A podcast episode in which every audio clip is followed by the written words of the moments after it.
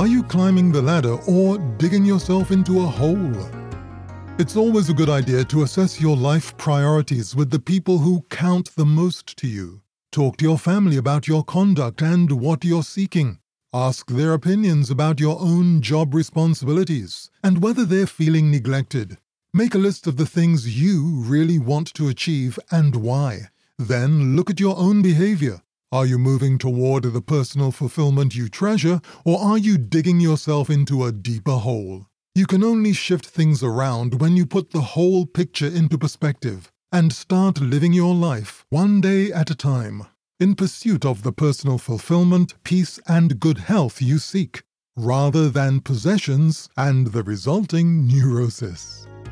Hope you have a day with upward movement, and thanks for tuning in.